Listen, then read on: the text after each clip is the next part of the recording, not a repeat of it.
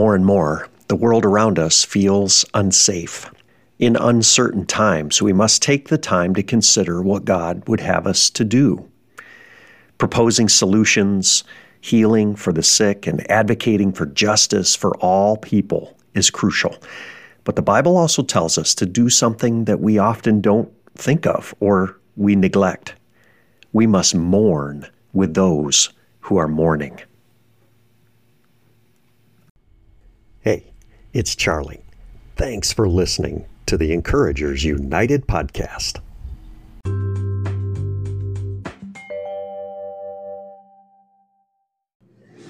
Hello, everybody, and welcome to the Encouragers United podcast. Thanks for joining me again as I kind of walk through the uh, the Beatitudes. Remember these little phrases that Jesus used in his Sermon on the Mount to encourage in us what the citizens of his kingdom are going to look like. And of course, we're getting to that verse that says, Blessed are those who mourn, for they will be comforted. I'm going to cut here in a moment to the clip of the sermon where I talk about this, but I, I really wanted to share with you before we get to that that what it brought to my mind in studying this passage was that uh, the Apostle Paul also said that we should mourn with those who mourn. We should rejoice with those who, re- who rejoice. And that's actually found in Romans 12. It's verse 15, where he says, Rejoice with those who rejoice, mourn with those who mourn, live in harmony with one another.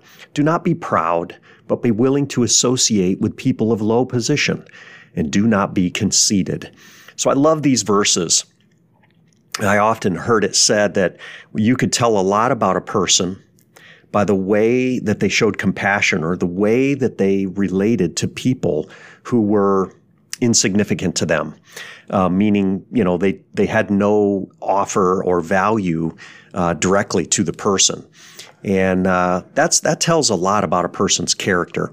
But here, uh, like I said, we are called to join people. It's very compassionate for us to join them when they are mourning. And so we look around the world and we need to learn how to mourn with those who are mourning. Mourning is a way that we show our love. It's the way that we can reach out and be like Jesus to these people. Uh, and I don't mean just mourning with other Christian people, but I mean mourning with those, maybe even more importantly, who don't uh, believe. I think it could be costly for us to do this. Uh, but I think God will bless us. And the way you do that is first to pray and just be humble, to use your own experience, perhaps your own history of mourning and understanding brokenness, and simply communicate to this person that you're a safe place for them, that they can share with you, that, that you are going to be trustworthy, uh, things are going to stay confidential, and that you're going to mourn with them because God gives hope to those who would mourn. Hey, have a great Thanksgiving. If you're listening here in the United States, we are so blessed and we have much to be thankful for. Go make it a great day.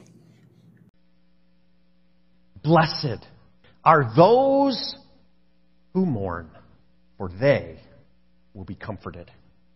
The first thing I thought about, or we think about sometimes is when we read this verse, we're like, oh yeah, mourning. That's really, that's hard. We think about maybe perhaps losing someone that we love. They say that mourning is a process. It's a process that we have a choice to go through. And I know some of you are going through that process firsthand right now, even today. Because it is indeed a process. But Jesus is stating something even more profound here. Do you know that there are people who are mourning right now? Like, maybe not you, but they are mourning. They're mourning the loss of someone. They're mourning the brokenness that they experience. They mourn the poverty or the need that they have. We can join them in that mourning. We do that as a community. I might suggest to you that there is a godly sorrow that you and I could walk around with all the time. that we experience that godly sorrow when we see brokenness in the world. Whether it be over our own hearts and the bad things that we've done, something in our lives that we see, we can mourn. God, I'm sorry.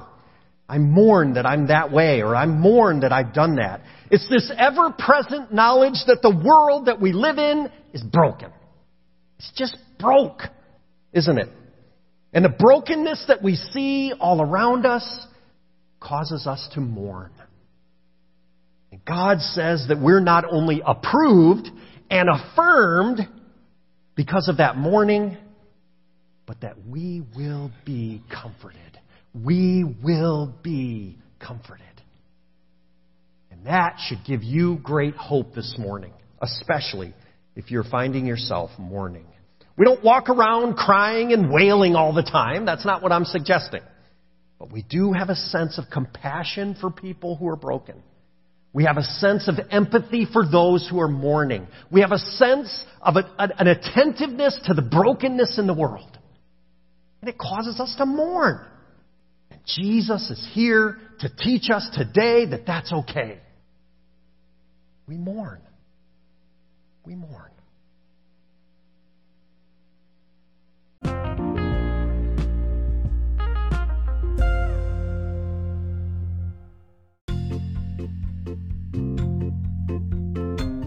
Good morning, Charlie.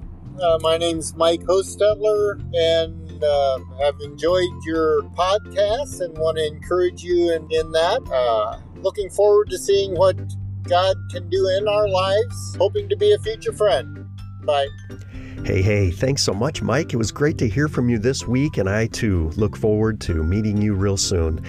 Hey, if you are listening uh, regularly and you would love to ask me a question or even comment and give me some encouragement, uh, please go to the website, charlesrgrimes.com, and you too, like Mike, can leave me a voice message that I may use in an upcoming episode. Check it out today.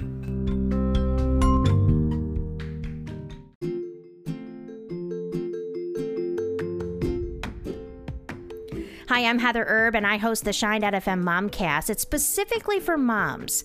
Couldn't we all just use a little extra bit of encouragement, maybe a little tidbit of wisdom, or just a different perspective on how moms are doing things these days? Definitely encourage you to check out the Momcast. You can search for us on Spotify, Apple Music, anywhere where you listen to your podcast. Just search for Shine.fm Podcasts.